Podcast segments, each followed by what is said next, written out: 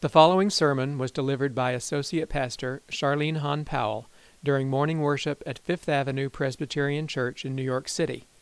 We welcome you to worship with our vibrant community of faith every Sunday on the corner of Fifth Avenue and 55th Street in the heart of Midtown Manhattan.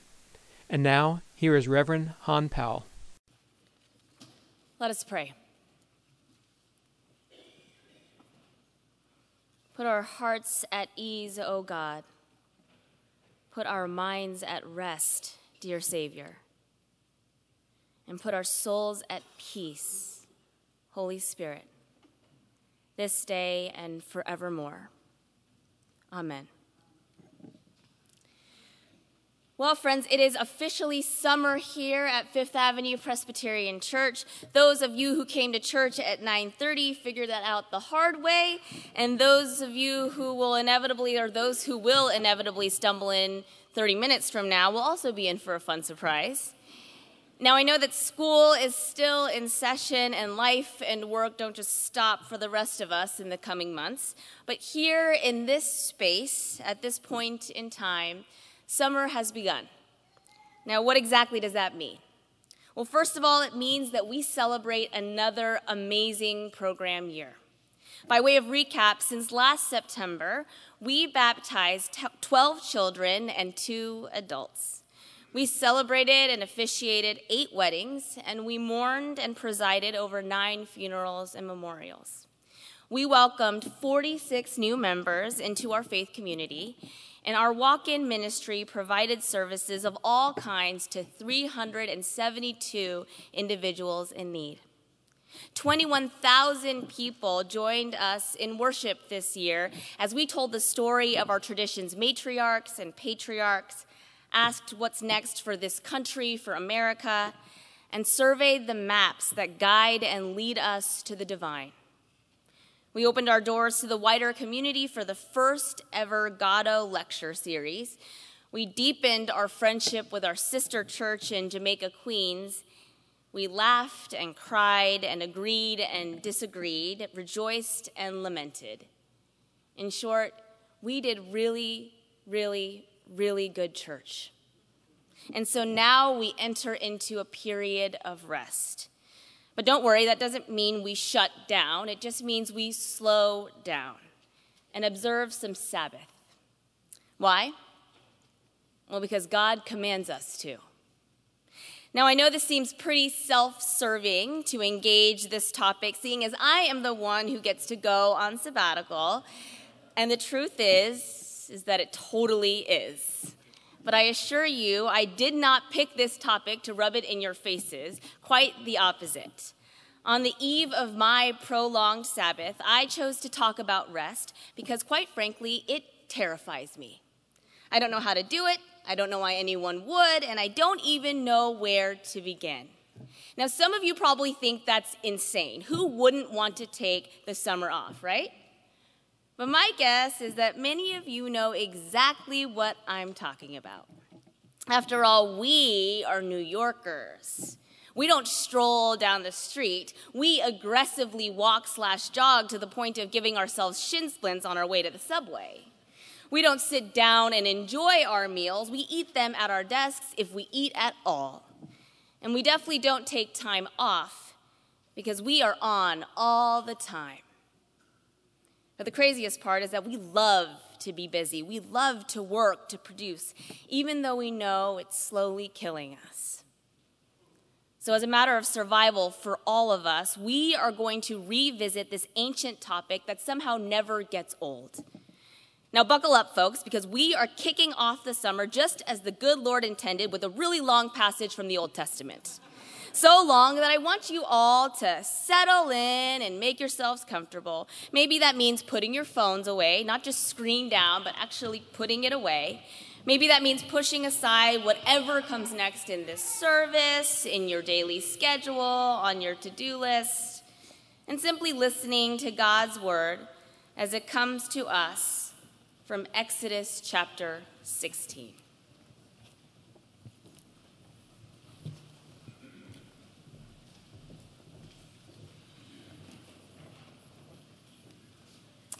The whole congregation of the Israelites set out from Elim in Israel and came to the wilderness of Sin, which is between Elim and Sinai, on the 15th day of the second month after they had departed from the land of Egypt.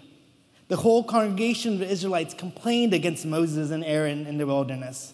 The Israelites said to them, If only we had died by the hands of the Lord in the land of Egypt, when we sat by the flesh pots and ate our fill of bread, for you have brought us out into the wilderness to kill this whole assembly with hunger. Then the Lord said to Moses, I am going to rain bread from heaven for you, and each day the people shall go out and gather enough for that day. In that way I will test them whether they will follow my instruction or not. On the sixth day, when they prepare what they bring in, it will be twice as much as they gather on other days. So Moses and Aaron said to all the Israelites, in the evening you shall know that it was the Lord who brought you out of the land of Egypt. And in the morning you shall see the glory of the Lord, because he has heard your complaining against the Lord. For what are we that you complain against us? And Moses said, When the Lord gives you meat to eat in the, the evening and your fill of bread in the morning, because the Lord has heard the complaining that you utter against him, what are we? Your complaining is not against us, but against the Lord. Then Moses said to Aaron, Say to the whole congregation of the Israelites, Draw near to the Lord, for he has heard your complaining. And as Aaron spoke to the whole congregation of the Israelites, they looked toward the wilderness, and the glory of the Lord appeared in the cloud.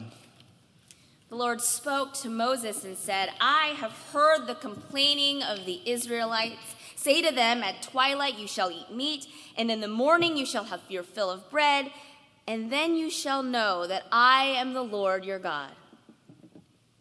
In the evening, quail came up and covered the camp, and in the morning there was a layer of dew around the camp. When the layer of dew lifted, there on the surface of the wilderness was a fine, flaky substance, as fine as frost on the ground. When the Israelites saw it, they said to one another, What is it? For they did not know what it was.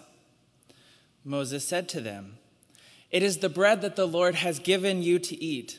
This is what the Lord has commanded. Gather as much of it as each of you needs, an omer to a person according to the number of persons, all providing for those in their own tents. The Israelites did so, some gathering more, some less. But when they measured it with one with an omer, those who gathered much had nothing over, and those who gathered little had no storage. They gathered as much as, they need, as each of them needed. And Moses said to them, Let no one leave any of it left over until morning. But they did not listen to Moses. Some left part of it until morning, and it bred worms and became foul. And Moses was angry with them. Morning by morning they gathered it as much as they needed, but when the sun grew hot, it melted. On the sixth day, they gathered twice as much food, two omers apiece. When all the leaders of the congregation came and told Moses, he said to them, This is what the Lord has commanded. Tomorrow is a day of holy rest, a solemn Sabbath to the Lord. Bake what you want to bake, boil what you want to boil, and all that is left over put aside to be kept until morning. So they put it aside until morning. And Moses commanded them, and did not become foul, and there were no worms in it. Moses said, Eat it today, for today is a Sabbath unto the Lord. Today you will not find it in the field. For six days you shall gather it, but on the seventh day, which is a Sabbath, there will be none. On the seventh day, some of the people went out to gather, and they found none. The Lord said to Moses, how long will you refuse to keep my commandments and instructions? See, the Lord has given you the Sabbath. Therefore, on the sixth day, he gives you food for two days. Each of you stay where you are. Do not leave your place on the seventh day. So the people rested on the seventh day. Our second reading for the day is our lectionary passage that comes to us from the Gospel according to John chapter 5. After this, there was a festival of the Jews, and Jesus went up to Jerusalem. Now, in Jerusalem, by the sheep gate, there is a pool called in Hebrew Beth Zatha, which has five porticos. In these lay many invalids, blind, lame, and paralyzed. One man was there who had been ill for 38 years. When Jesus saw him lying there and knew that he had been there a long time, he said to him, Do you want to be made well? The sick man answered him, Sir, I have no one to put me into the pool when the water is stirred up, and while I am making my way, someone else steps down ahead of me. Jesus said to him, Stand up, take your mat, and walk. At once the man was made well, and he took up his mat and began to walk. Now that day was a Sabbath. Friends, this is the word of God for you, the people of God.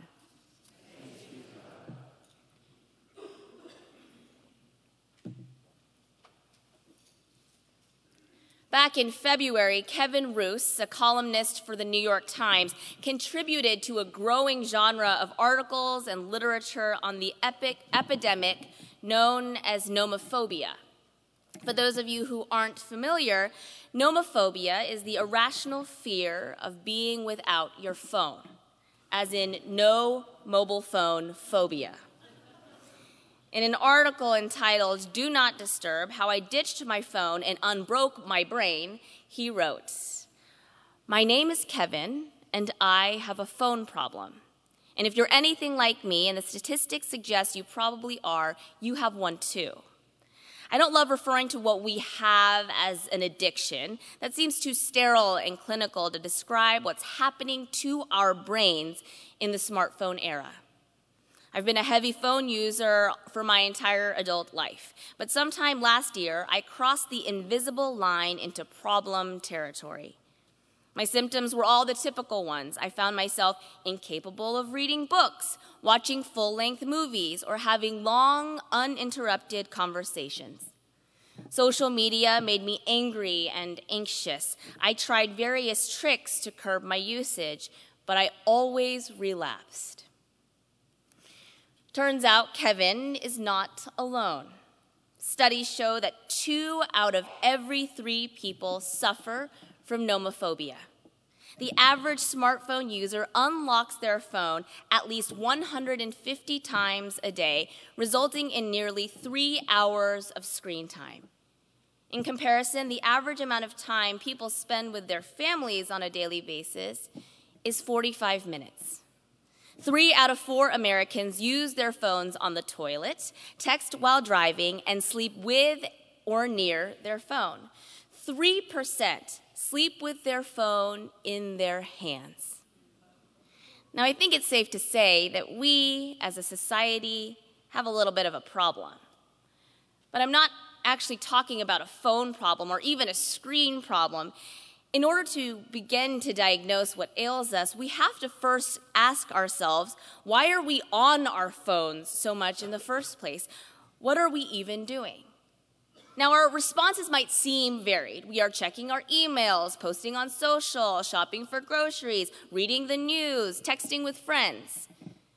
But the truth is, we are all doing a version of the exact same thing. We are all working working to succeed, working to keep up, working to secure our future, maintain our image, manage our lives. We are constantly and endlessly working to be the best, most productive, most efficient, most connected human beings we can possibly be.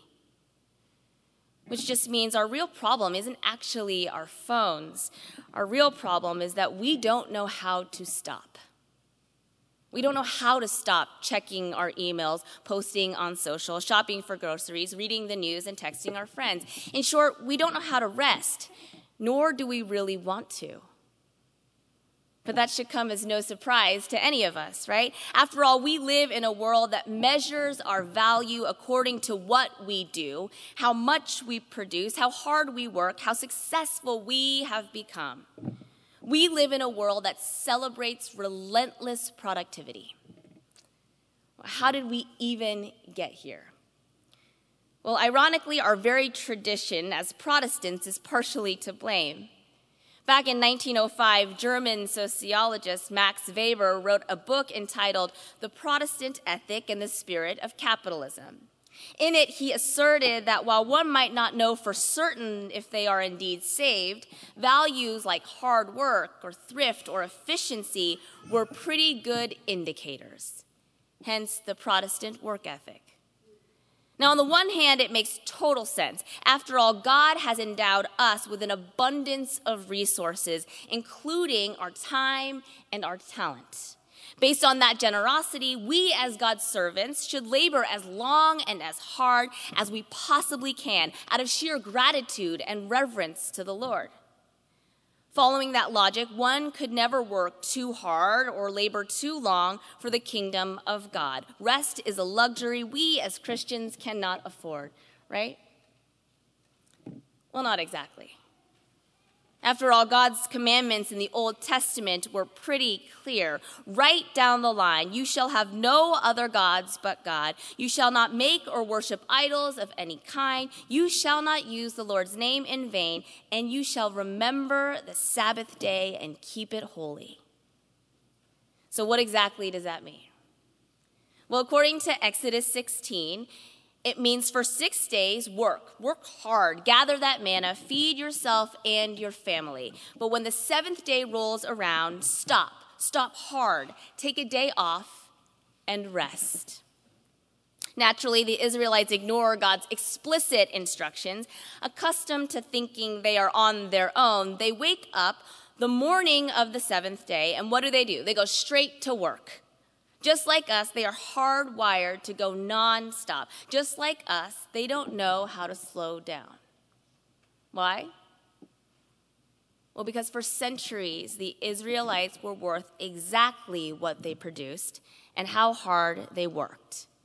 Because for centuries, the Israelites were slaves. As far as they were concerned, it was on them to survive. It was on them to make it in the world. It was on them to fight for their freedom. That is, until God rescued the Israelites and claimed them as God's own. You see, the reason the Israelites struggled to rest was because they struggled to understand, to accept what it meant to be a child of God what it meant to be cared for by the creator of the universe, what it meant to be recipients of God's free and abundant grace. For them, taking the day off meant setting aside their dreams and their doubts and instead trusting that God would provide. For them, remembering the Sabbath meant stopping their striving long enough to remember that the same God who freed them from captivity would deliver them from the desert. Nothing about this commandment was meant to be easy, but it was worth obeying. Friends, the same rings true for us today. Because most days of the week, most hours of the day, we work. We work to provide for our families. We work to prove our worth to the world around us. We work to make sure we don't fade into nothingness and die. And so we work from home and on the weekends. We hit that post button day and night. We go to the gym, cook our meals, run our households, and volunteer at church. We have our main hustle, our side hustle, and our weekend hustle. We don't dare put down our phones, walk away from our desks, and slowly sip our coffees because if we stop, then who are we? Well, my friends, we are children of God which means when we finally stop our earthly work, we allow God's holy work to begin. Healing those illnesses that we have lived with for far too long and enabling us to get up and walk. Breaking the bonds of our attachments to the things of this world and freeing us up to do God's will. And reminding us that there is nothing, nothing we can do to earn God's love, but we have it anyways endlessly and eternally. Again, nothing about this commandment is easy, but it is worth obeying. It is the active choice to be transformed over and over and over again, week in and week out, into God's holy people. It entails waking up and paying attention to the stuff that really matters. It means pushing aside the stuff that can wait until tomorrow. And it calls us to reject the notion that our worth is determined by our work. Yes, the Sabbath is a commandment, but it is also a gift. The question is will we receive it? Do we even know how? As I mentioned earlier, rest does not come easily to me. There is literally nothing about my Korean American type A, ENFJ, Enneagram type 3 that lends itself to me just chilling out. Just ask my poor, poor husband. But if there was ever a time that I really did embrace the notion of Sabbath, it would have been 10 years ago, almost to the date, in Jerusalem, Israel, with my friend Noah on the evening of Shabbat. Noah is an Orthodox Jew who observes Shabbat with deep commitment and conviction. For him, come sundown on Friday, he ceases his labors, which means no money is exchanged, no electronics are used, no work of any kind is done. No cooking, no cleaning, no shopping, nothing. In theory, it might seem stifling, but in practice, it felt like being truly awake. Imagine the streets are packed with people walking instead of driving, stopping along the way to chat, taking their time. All the stores close hours before sundown, sundown, so no one is the one stuck at work. And dinner, well, the feast goes beyond every, beyond the point after everyone has finished their meals. Having lived it for one night, I can tell you what it does to a person, what it does to a community. Everyone is shockingly relaxed and calm, moving much slower, much freer than they do the rest of the week. In short, everyone is exactly where they are at that moment, present and accounted for. And many of you have graciously asked me what I am going to do on my sabbatical. And it took me a while to figure, out, figure it out, but my answer is that. For the next 12 weeks, my plan, my hope, is to be present and accounted for. Instead of worrying about the next program year, I'm going to give thanks for the last one. Instead of looking at my phone, I'm going to look at the faces of the people I'm actually sitting with. And instead of worrying about everything I need to do, I am going to be present to all that God is doing and has done in this world, in this community, and in my life. I do not expect it to be easy, but I am certain it will be worth it. My dear friends, I hope you all can do the same. So much so that I'm actually going to make you do it right now. Now, I was going to have this be a homework assignment, but it's the summer, so you know, no homework. Plus, I don't really trust that you'll actually remember and do it. Instead, I want you all right now to turn to page 8 in your bulletins. It's right in the middle. On page 8, you will find a lot of beautiful blank space. In that space, I want you to write down your answers to the following. Grab a pen, there should be pencils in your pew racks. First, I want you to pick a day of the week and time for your Sabbath. If you can do a whole day, great. If you need to start with just an hour, then do that. But whatever you choose, it needs to be weekly. Set it apart and keep it. That's one. Pick a time, pick a day. Second, I want you to pick one to three things you need rest from, that which you labor over. It can be your job, it can be chores, it can be your phone. And find a way to take a break from those things during your Sabbath time.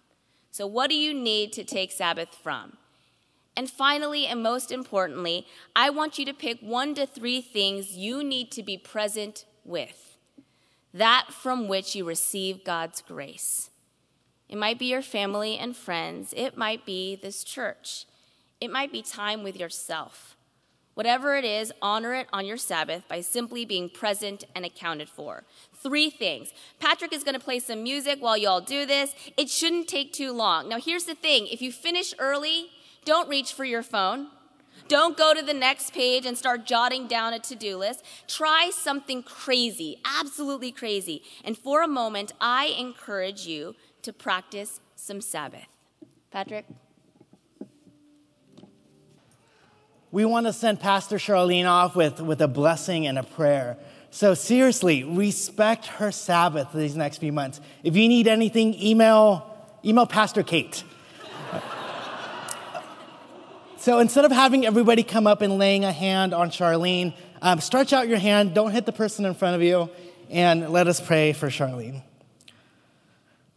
Gracious God, in you we live and move and have our being. We pray that you guide Pastor Charlene during this intentional Sabbath time. May you rejuvenate her. May she experience your grace. Allow her to be still and rest in knowing that you are a good God and that she is your beloved child. May she return to Fifth Avenue Presbyterian Church restored in body, mind, and spirit. In Jesus' name, amen. Amen. Thank you. Thank you. Friends, go from this place and be present and accounted for. Rest in God's goodness and God's grace, and remember the Sabbath and keep it holy. Amen. We hope this sermon has been meaningful to you and provided a message of hope, encouragement, and good news. If you are in New York City, we invite you to visit our historic church and join us for worship. You will find our address, worship calendar, and other information on our website, fapc.org. If you would like to help support this audio ministry, please text the dollar amount of your gift, followed by the word sermons, to 646 491 8331. Again, that is the amount of your gift, followed by the word sermons, to 646 491 8331. Thank you.